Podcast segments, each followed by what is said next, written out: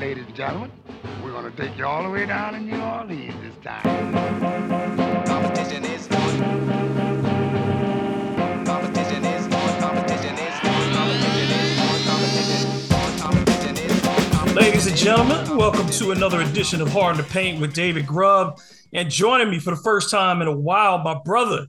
We go back to the beginning with this thing. Uh, it's usually it used to be Marlon Mondays and Favorite Fridays. And uh, he's back again, the one only Marlon Favorite man. It's good to talk to you again, brother.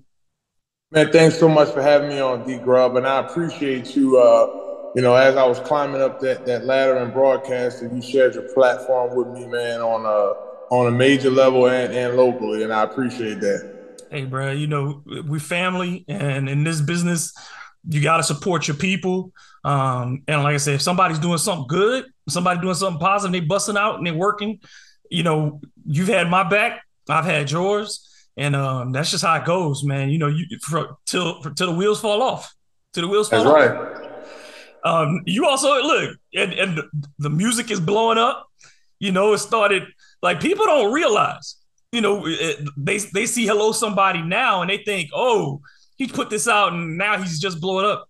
Man, you started back in high school rhyming and this is progress. You know, you you were making mixtapes back in the day, and you know to be back where you at now, and having that become you know local smash. It's a thing that folks it, it, it took a life of its own. That's not an overnight success. People, there was a lot of nights. A lot of nights, and um, just to kind of give uh, some of your listeners a background uh, with, with me and foot and music.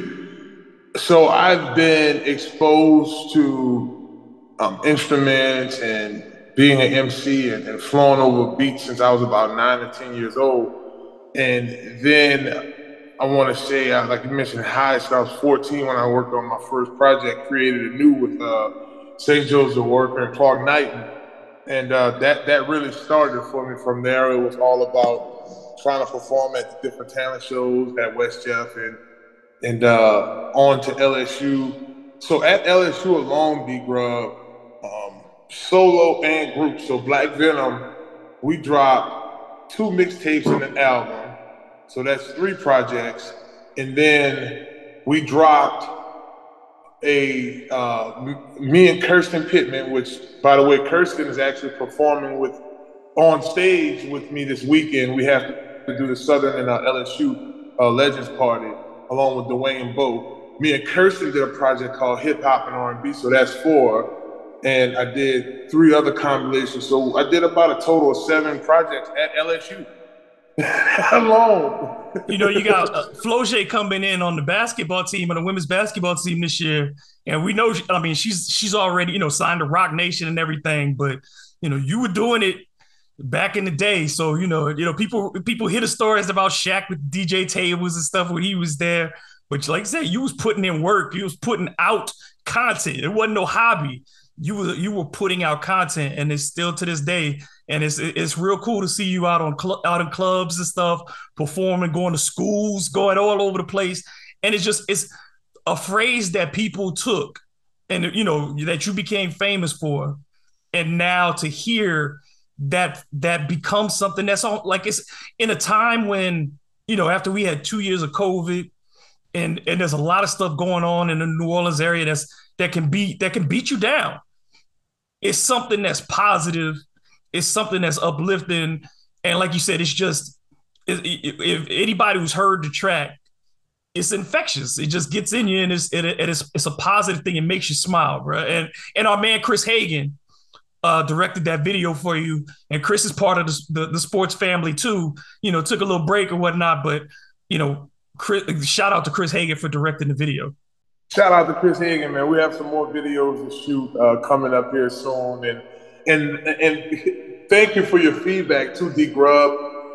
That began to be what it was about, like making some music that's positive, making some music to uplift people. Like you said, we went through all of that COVID, and that phrase, which was birthed with the New Orleans Voodoo, uh, our team, uh, Chris Duval, Lorenzo Brillin myself, Scholar Green, Durandus Fry. I mean, you know, that's something we said on the games after the bus, and for me to take it and bring it on the television for the games of the weekend, it just being my every, you know, catchphrase on ESPN, I was like, this has to get placed somewhere.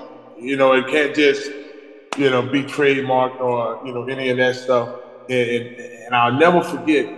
Okay, so this, I've never mentioned this on any interviews, but you pulling it out right now. So it was 2021 and it was about maybe three or four weeks before Hurricane Ida hit.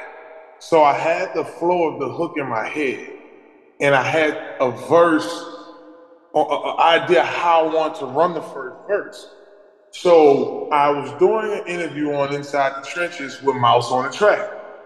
Uh, for, for your listeners, Mouse produced uh, a lot of Lil Boosie's tracks, Webbie's. Um, I mean, he's worked with uh, you know, tons of artists, Lil Wayne, of course, on No Ceilings. So, you know, this guy has a long track record of, of, of production, you know, and his own songs too. So Mouse was like, on the show, you know, we can use these platforms to put people on the spot. Like, you know, I was like, Mouse, man, so I'm waiting on the, the, the beat from you, man. I mean, that's the only thing we're missing. He's like, I got you, I got you. So Mouse ended up, um, Mouse had ended up shooting a couple of videos and he had to produce some stuff when I was ready to work on that song. So he couldn't do the beat. So Deli Boy, who produced about 60% of the album, was like, oh shoot, Deli, really 80% of the album. Deli was like, well, man, I got some beats we could do. I was like, yeah, let's let's let's take it to New Orleans a little bit too, because I was thinking the whole Baton Rouge. I, I kind of want that Baton Rouge feeling that Tuesday. I got you. So I had a verse down and I had a flow, and Deli put it on Facebook Live. He was making the beat on Facebook Live that day for me, and I was flowing on Facebook Live that day. That very next day, I went home and I recorded it. So I engineered that song, uh, and we sent it over to uh, to Tom uh, Tom Johns, who, who also engineered the sounds. And when he sent it back, I was like, this it, bro. This, I sent it out to a couple of people and, you know, the, the, the reaction, and then it dropped. And to your point, the song is a year old. It's, it's been out for since last last fall, and you know to see it still continue to grow is just a blessing to watch. Absolutely, brother, and, and I, I, just wish you more success um, going forward. Um, now let's get into the Tigers. Um, you know, we've had a few days of distance from from Sunday night in the Superdome, where LSU uh, lost to Florida State 24-23. Brian Kelly um, has made his comments about the game and, and talked about um, his observations. Um, and certainly, this wasn't the start that folks wanted to see um, out of LSU. And and and and we've talked about this really this was a game that was decided by the little things and people forget all the time. We talk about offense we talk about defense but i mean this was game was you know you, you focus on the, the, blocked extra point at the end but it was a lot of the little things you know from two muff pumps punts from malik nabers um, the blocked field goal and then of course the blocked extra point. But all the little things you, you know you had what 16 missed tackles just on jordan travis just on jordan travis the florida state quarterback LSU did not look like LSU, the, the LSU that we've come to see over the years, um, especially physically. And, and that's where I, I want to start just from the jump. LSU got out physical by a Florida State team um, at the Superdome, and that was surprising to see.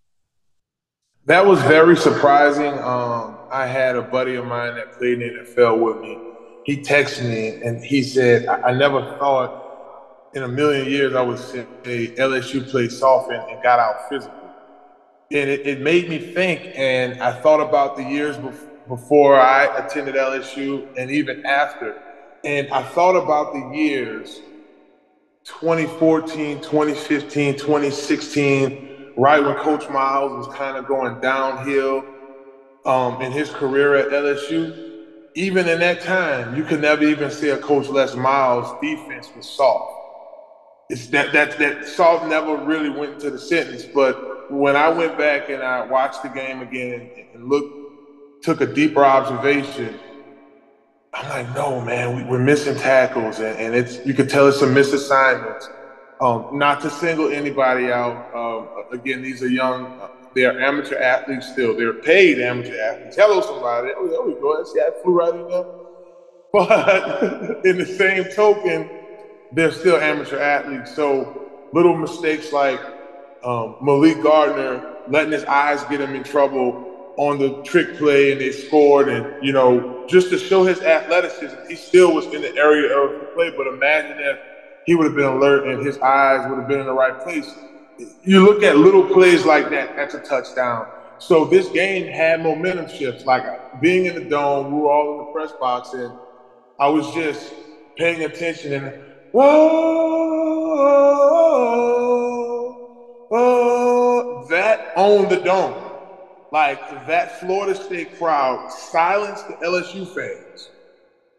So you pay attention to that. That is an intangible in the game. That is a momentum shift in the game. So you pay attention to that as well. You, you look at the block, right? Where you saw we missed 16 tackles on Jordan um, Travis. The offensive line for Florida State wasn't all the way up to par, right? But on the flip side, Florida State's D line was all over Daniels. I mean, Jayden Daniels couldn't breathe. I thought that was probably, it's not about what I thought, it's about the facts and the statistics from the game as well. But that was the second best performance, single game we saw from an LSU quarterback, second to Joe Burrow, having over 200 yards passing and over 100 yards rushing. Not by design. So even though the numbers and statistically it looked well, by design, they out physical our offensive line. So to answer your question, yes, Florida State's defensive line out physical LSU's offensive line. Their second level out physical out mid skill guys, you know, 13 carries, 39 yards. And then on the second level, which probably had the most consistent players, I thought Greg Brooks West Bank shouts out, Census plug. Yeah, hello somebody. West Jeff too. That's a double whammy. Greg Brooks played exceptionally well, but I thought that he might have been um, in not so good positions to make plays. But despite that, I think as the nickelback, he played well. I mean, if, if, if half of the team would have played with as much energy and as, and as much fire as Major Burns, I think the outcome of the game is differently because he played exceptionally well. The, the two cornerbacks, right? Converse and, and on the opposite side, um, Malik Gardner. Those guys didn't play terrible the whole game, but they did give up two big plays, which resulted into 14 points. So, you know, we could go on and on statistically and, you know, what happened and what the X's and O's showed in the plays. But when you boil it all down and simplify it, they just out physical us in, in an aggressive sport as football, the team who's the most physical typically wins. I mean, even at the wide receiver position, Florida State was able to turn third and eight and throw the ball for six yards, and the receiver could get another three to four after the catch, even after being touched. And and that was just again, that's that's not wrapping up. Um, that's not being disciplined in how you you close out plays.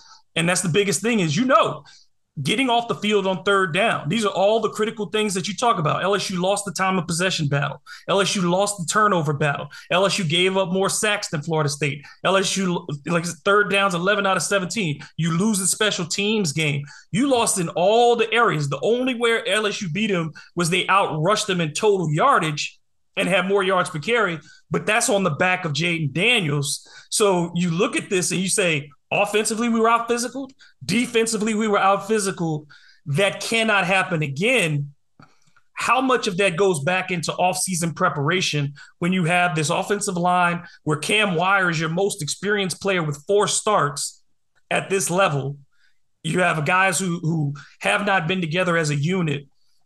Did the light work in the offseason and not having game zero um, to play against a, a softer opponent that did did that contribute in your mind as a former player to the lack of physicality that LSU displayed?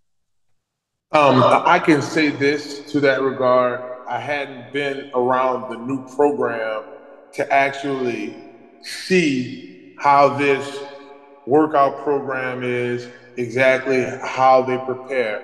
I've heard from several players, you know, along the lines of constantly running throughout the day. I mean, throughout the week, taking days off from weights. Um, the part that stood out in this game to me more than anything else was how much more physical Florida State was from LSU.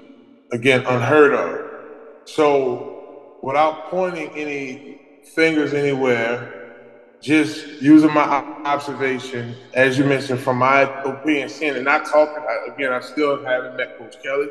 Uh, going into second, this is probably my first weekend meeting him. Um, I've talked, you know, of course, knowing Coach Frank, chopped it up with him. Cortez, know him, chopped it up with him. Um, you know, knowing Tyrann and, and, and, seeing the Kansas City Chiefs defense in past years, I've seen Matt Matt uh, House work, but I know when Coach Tommy Moffitt was at the helms of that strength and conditioning program, we would again. Ed, Coach Ed Orgeron, five and five after the national championship, and then of course last year, you know, announcing he was out of there early. Even then, I don't see LSU's team being out physical on a bad year.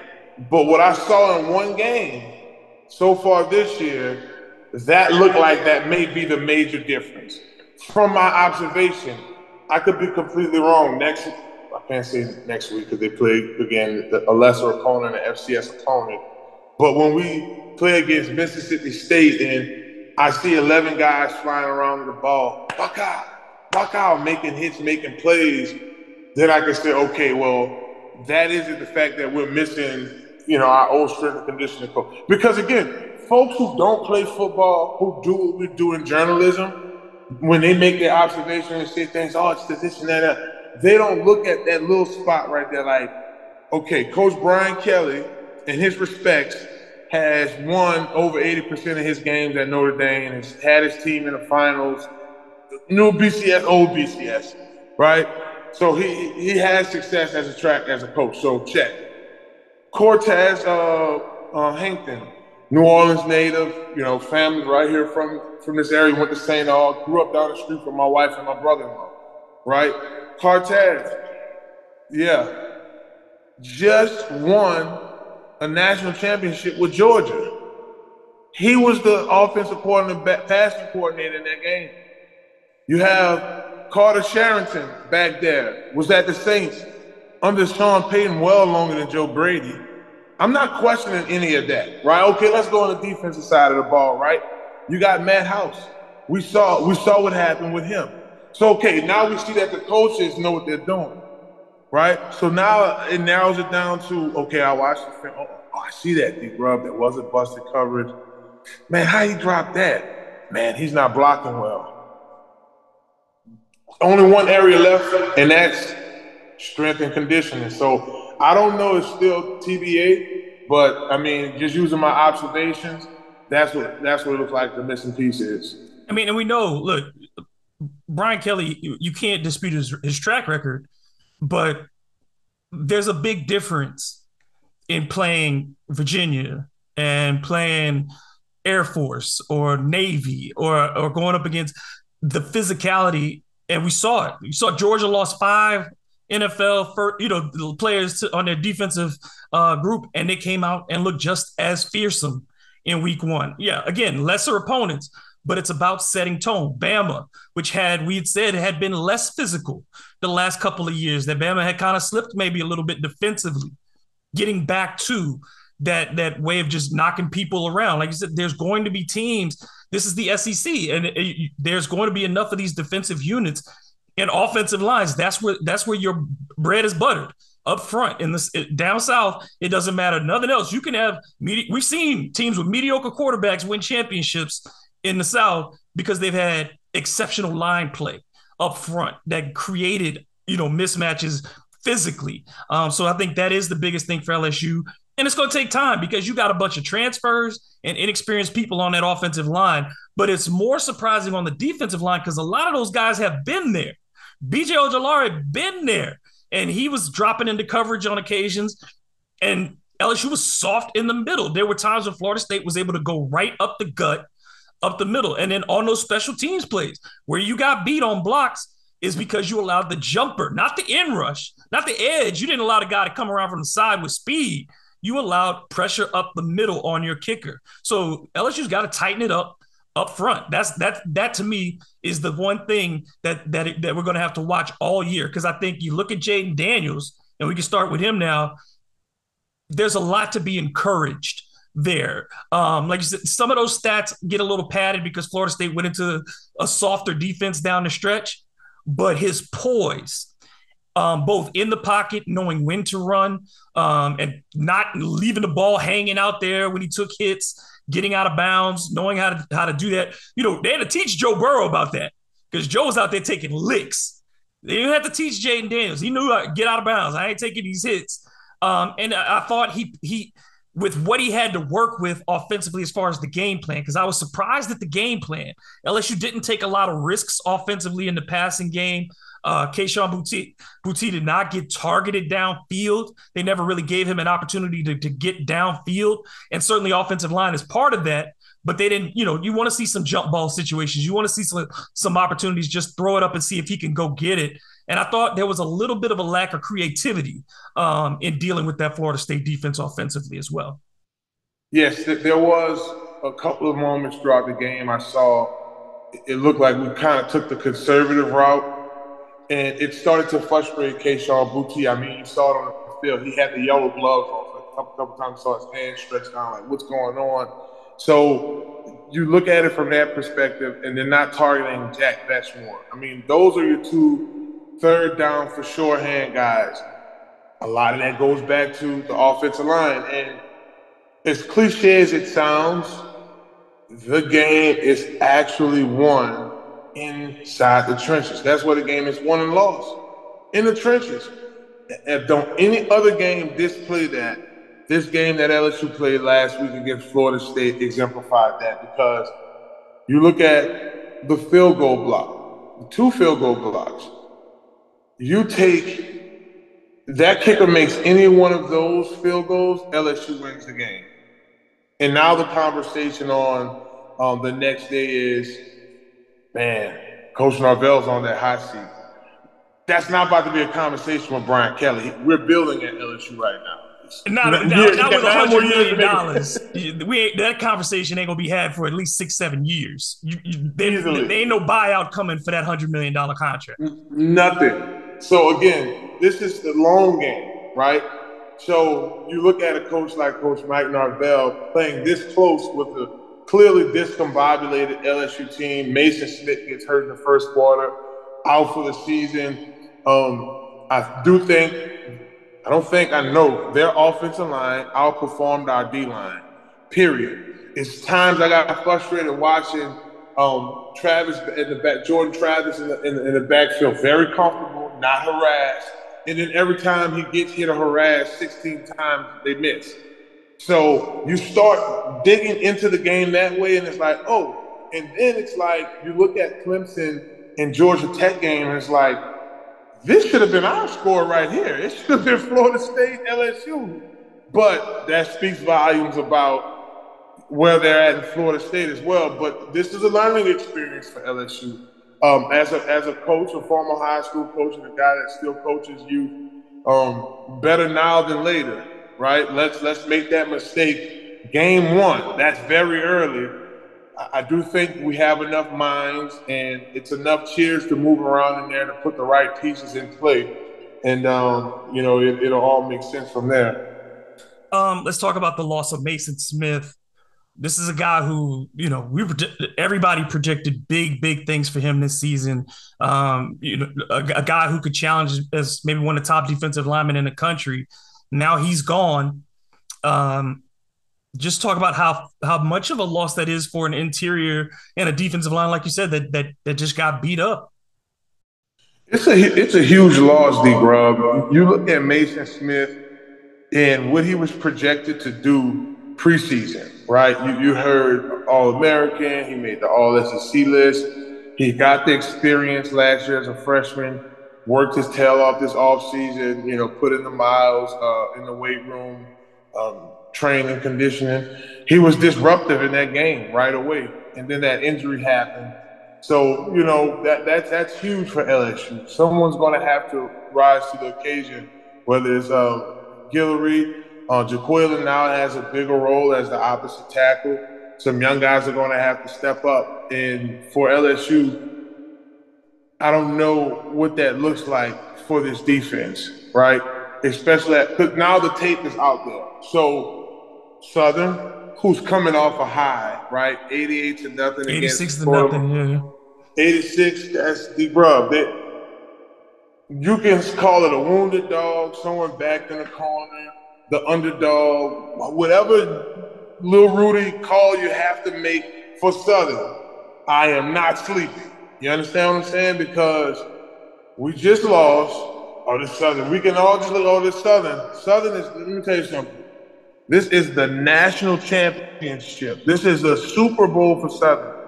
For the first time ever in history, they're coming on LSU's campus to play against the Tigers in that atmosphere. Most of these kids at Southern would have loved to play for LSU, but they get to come play at LSU against LSU do expect some brothers coming out there swinging. You understand? They're gonna run that rock as the best they can.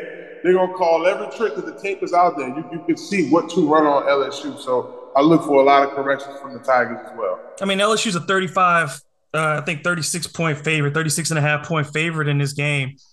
Um, but you know, you did lose Ali Gaye for the first half because of the targeting penalty that he got. It was good to see Ali reach out to Jordan Travis and and apologize and and, and try to you know make amends in that way.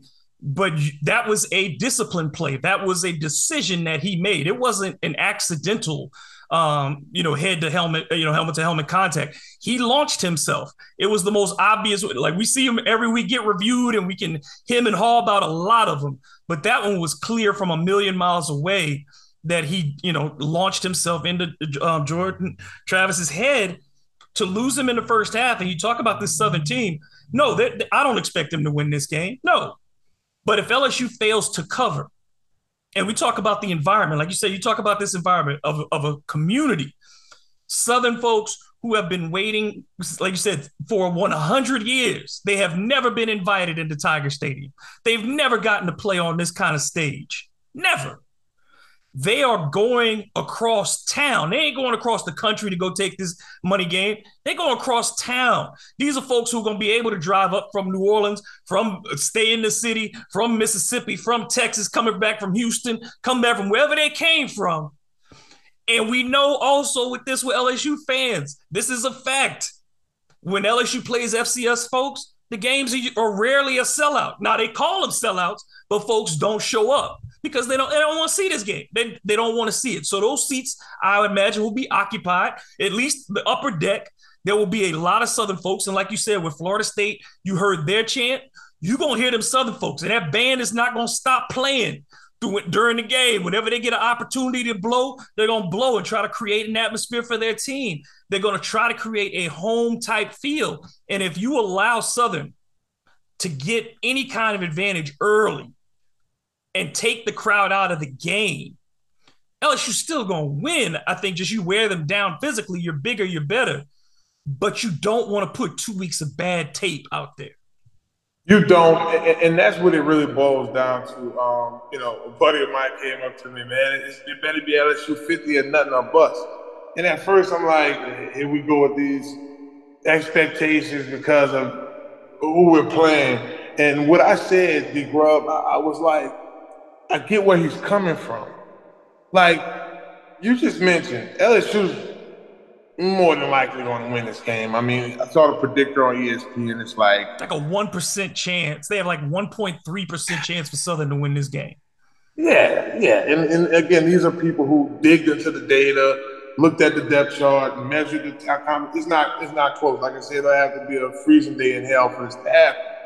But it's the tape it's the successful plays that Southern do have. It's the successful play um, on defense that did with a big stop or interception or forced fumble. Yeah, that going into Mississippi State, that's not a good look. So you're right. We have to come out and, and set the tone early and often.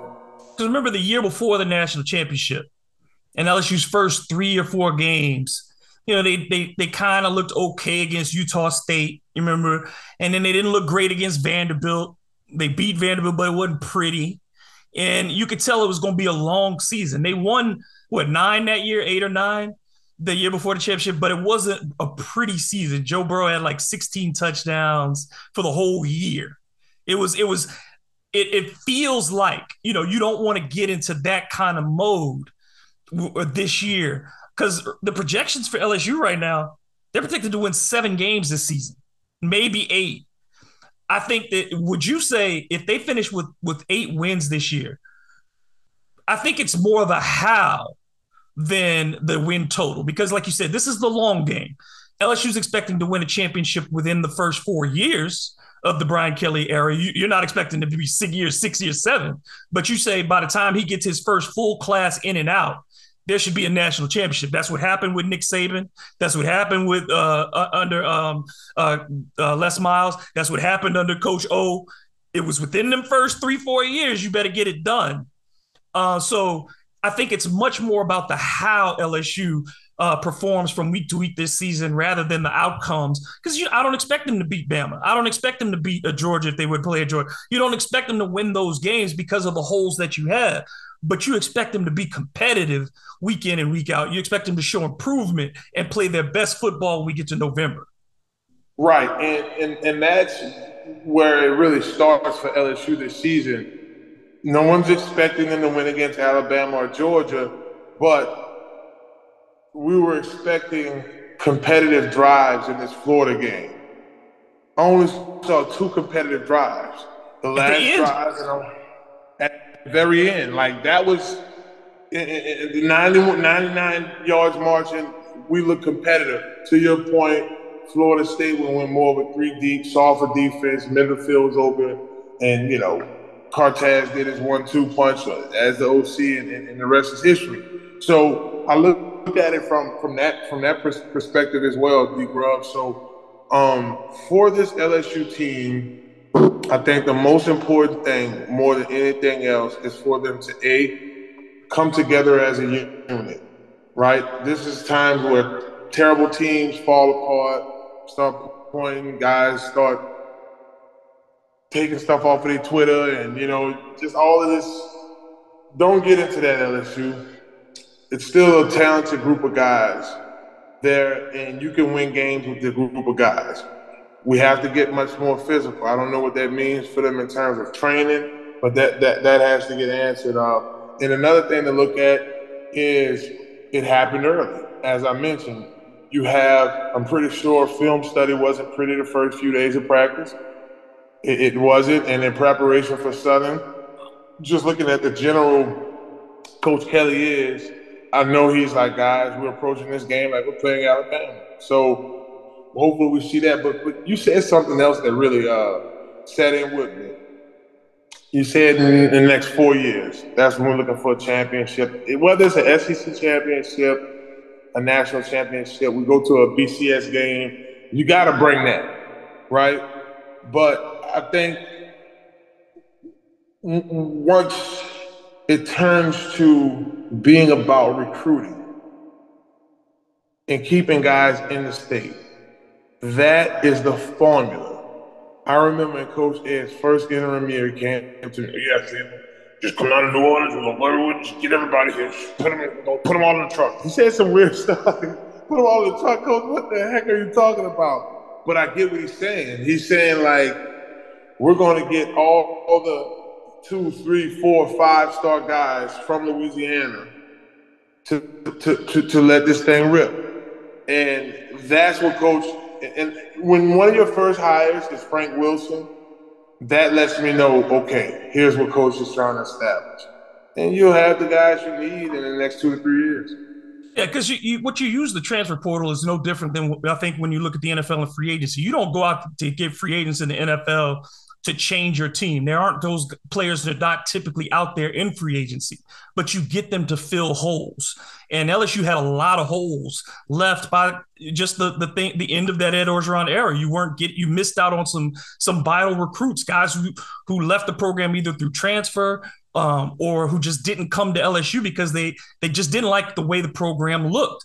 And, and, so, like you said, you the, the key has always been when LSU's great, it's because they built a wall around the state of Louisiana. They're the only school in the SEC that does not have a school within the state that they compete really you know on their level for recruits. There is no second t- second program. There's no auburn to alabama. There's no georgia tech to georgia. There's no florida state or miami to florida.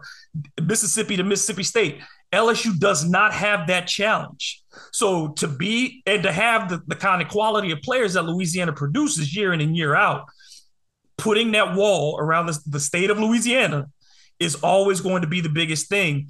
And particularly, you know, you had uh, some very highly touted offensive line recruits coming in this year. You're going to have to get that. That was when Coach O took over for Les Miles. What was the first thing he said? We have to have a better offensive line because every year, what they went three straight years where they didn't score a touchdown against Alabama. Remember, there was three straight years with less that they couldn't score a touchdown against Alabama and that's from the line. It ain't never been about LSU's lack of skill players. It ain't never been that. But but you you do want to see you know like you want to see those that physicality, and it's got to come from that line, and it also the running backs have to have to be better too at their blocking in the passing game, and they've got to be able to get some extra yards. You can't be settling and and go down easy. You gotta you gotta die hard. You have to. You have to. You have to die hard, and you have to try hard. we you look at what Coach Ed Orgeron was able to do in regards to getting the top players coming into, you know, getting the top players to come to the state and to identify some guys that work for the type of defense Coach Aranda ran. It really boiled down to that. But if I'm going to be transparent and I'm really going to look at the real issues, we don't identify in the state early enough the top dog players. I think Alabama, Ole Miss, Texas A&M, Clemson, Florida State, those teams do a better job at identifying the guys that's right under LSU's nose. I think a lot of times we might have went out of state too much I think a lot of times we may have overlooked the guy in, in state. I think you look over the past, really to the tail end of Coach Miles' years into now, that's the issue. Bama's footprint in Louisiana is very big. Yeah. And yeah. let me ask you this.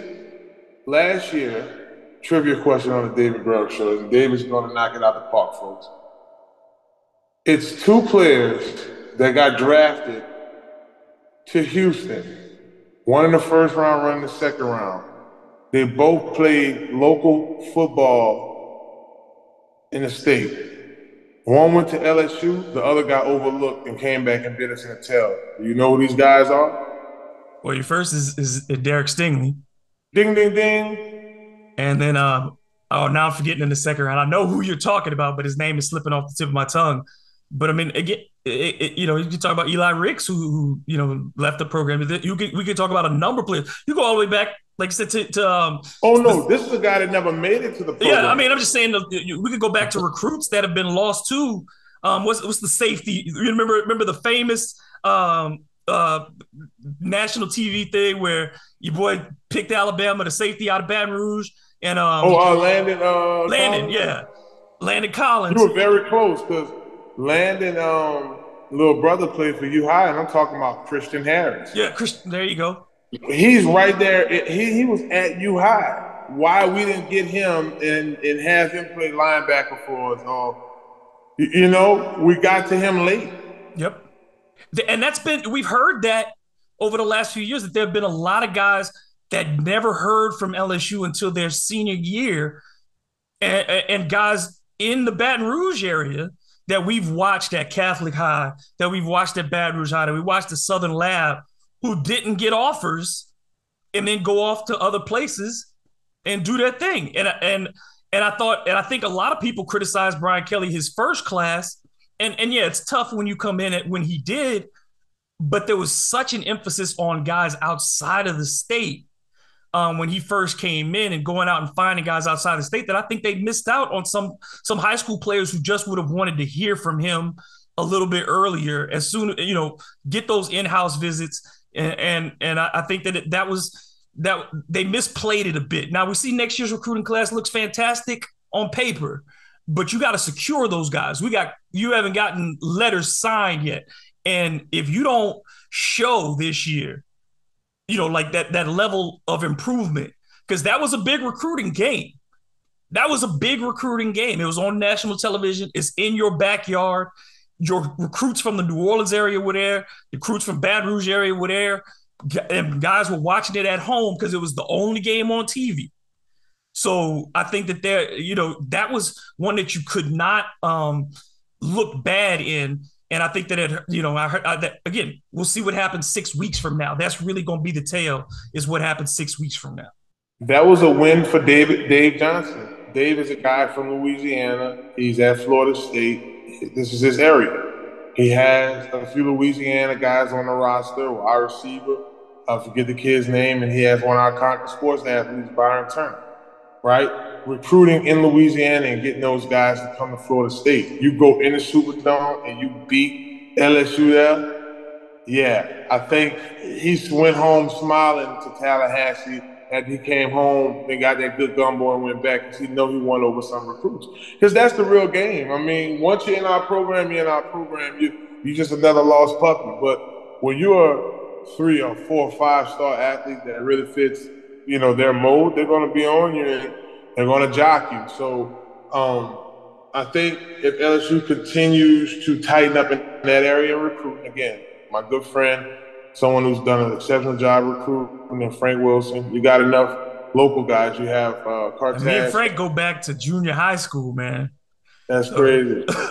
he he coached my sister in softball. You know, while he was still uh, at Carr, um, when he was first, you know, coming out before he got the head coaching job at O. Perry Walker. Uh, and Frank was, you know, Frank was one of those guys when I was in the seventh grade, Frank was in the ninth. And I looked up to him because he was, you know, you, you know, Frank. I, mean, we, we just know him as the kind of guy that he is and, and the, the standards that he demands. And still to this day, you got Ryan Clark talking about him on his podcast. You got Leonard Fournette talking about him. You got, I mean, you know, for all the things that that that can go wrong, hiring Frank Wilson um, on the football side, we I'm not going to talk about what happened off the field, the stuff he's dealing with there, but on the football side, that's a home run every time. It is. He he knows the area. Um, you know, I think next to Coach Ed Orgeron, that's that's probably one of the better recruits in, our, in my in my time. And you know, he, he's a guy that he knows what he wants, and, and, and Coach Frank goes after what he wants. So I, you know, I wish, um, you know, him the, the, best of luck moving forward with this, along with, um, along along with, you know, those guys from the area. I think I think that they could could clean up that recruiting piece would be okay. Let me close out on this. A little fun stuff. Coach O up in Arkansas, talking to the press club up there, touchdown uh-huh. club, whatever. now, look, I don't blame the man for for his his feelings. It's because I would have said I would have thought the same thing too. Somebody tell me I can go home with seventeen point one million dollars. I ain't fighting you. You know what I'm saying? I get to go home with 17.1. You ain't asking for a buyout. You ain't telling me I got to return nothing. I get all my money. And I, and all you saying is leave now? Okay. Like, yeah, I, that doesn't bother me.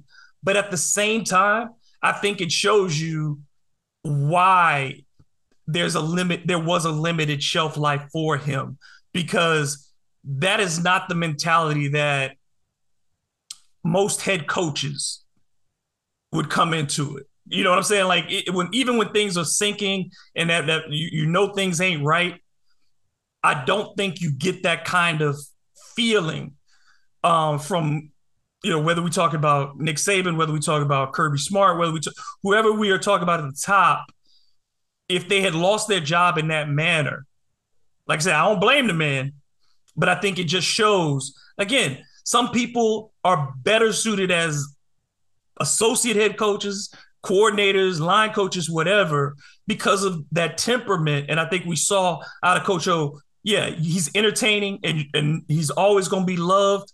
Um, but I think it, it it was it was telling in how he approached that and, and to be as cavalier about it um, in front of a crowd of people not in the state.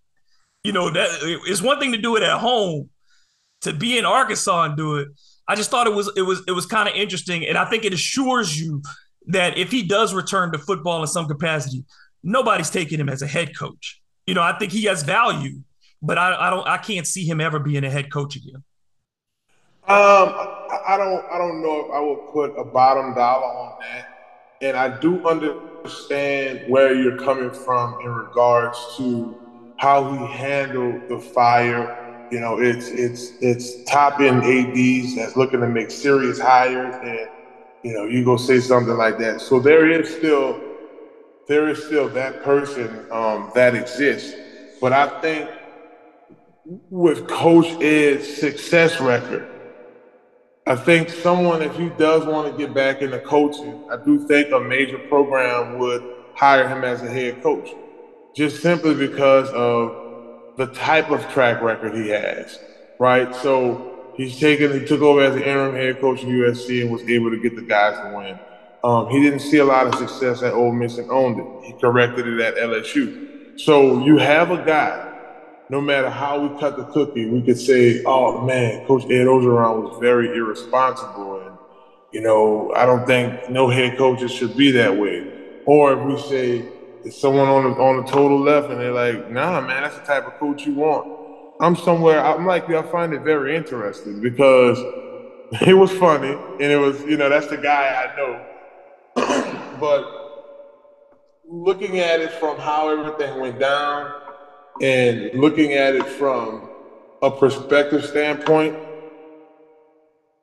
I think he might have felt that his time may have been coming to an end. And one thing about being a hometown hero, um, one thing about, about being a hometown hero is you know, you, you have you have this you have this this this setup of being at home and, and being in a, in a in a disposition, and that and that disposition, you know, could could lead you to do some irresponsible things. And I think that's where where it fell that with him. He started to wild out the last few. I mean, you, you could see it. He was smelling himself. so when he made the comment, it was crazy. He was smelling himself. And but I, I think this is the category he gets ends up getting put in is like you remember Larry Coker. Larry Coker was the head coach of maybe one of the two or three greatest college football teams, certainly of the last 25 years. That Miami team, they win the national championship. They should have won two. They get robbed, you know, against Ohio State on that fourth down call, the pass interference, which was nonsense. But Larry Coker, when he lost his job at Miami, he never got another major job again. He got some, he got a couple of other head coaching jobs, but he never got a major job because I think the impression was those were Butch Davis's players that he that Butch Davis recruited, and Butch Davis put together so much talent that the third team dudes on that Miami team were getting drafted in the second round. You know what I'm saying? Like, God, people forget how deep that team really was and I think that that's what happens for Coach O ultimately is that people are always going to give him credit for that national championship. He had to put it together. He's the one who saw something in Joe Burrow. He's the one who saw something in some in some of these guys and was able to change that culture from where guys felt beat down by Les Miles. He gets all the credit in the world for that. But ultimately, I think people are going to say it was a function of the talent and some timing. And he's it's it becomes hard to say this is a guy who can build my program if I'm hiring him. If I'm hiring him, I'm either expecting I'm trying to sell some tickets and get some recruits real fast, you know what I mean, and try to turn something a bad program at a middle level to into a decent program. Because I mean, look, Terry Bowden had undefeated season at Auburn, and he never got another job at a, at a, at a high level. He's at UL Monroe now. So I mean, I think it's just you you look at those types of things, and I think that's ultimately what happens with Coach O. Again, I, you can't take that national championship from him. You can't take that season from him. And you certainly can't take that $17.1 million away from him. You can't hello somebody. You can't, like I said, it's, it's a business and it's a game. These guys have agents. Players don't have agents right now. It's coming soon with the NIL deals. I mean, I they got management, but it's it's about delivering and getting you because look, Coach Ed Orgeron had an amazing run. Scott Woodward wanted to go a different direction. Hey, you see that, Wargo? We're not doing too good. I think Stevie Wonder could see that. Dude, crazy. But uh, look, man, um, he's forever a legend in Louisiana. You know, his story is so out of a magic page in a, in a movie. So I, am excited for him, man. Well earned, bro. Brother, I appreciate your time. I'm glad we got to do this and, and talk to each other. It's always my pleasure to, to, to get to spend some time with you. Let's not let's not let as much time go between visits. I, I agree with you, brother. Thanks for having me on again, man. Thanks for the plugs, man. And look, keep on chopping wood. You're doing an excellent job, my friend. Hey man, you know we brothers, man, and I I, I got you. Um, until the next time, you you can always catch me on the Big Fave 504 on social media. Follow him there. Um, of course, Conquer Sports. Go check that out if you if you if you have an athlete in train who needs some training. Conquer Sports, football players. That's where he's training them up. And um, of course, check out his music. Um, he, he's performing. He's selling it. You buy it hello somebody you know it's out there baby uh from the from the from the uh what's the what's the what's the phrase from the uh Baller broadcaster. Baller broadcaster. My bad. Um, and you know how to get at me at DM Grub um, on on all your social media, and, and then you can get me anywhere you get your podcast, and of course, Hard to Paint TV on YouTube as well, and hitpwithdg.com. So until the next time, this has been Hard to Paint. Y'all have a good one.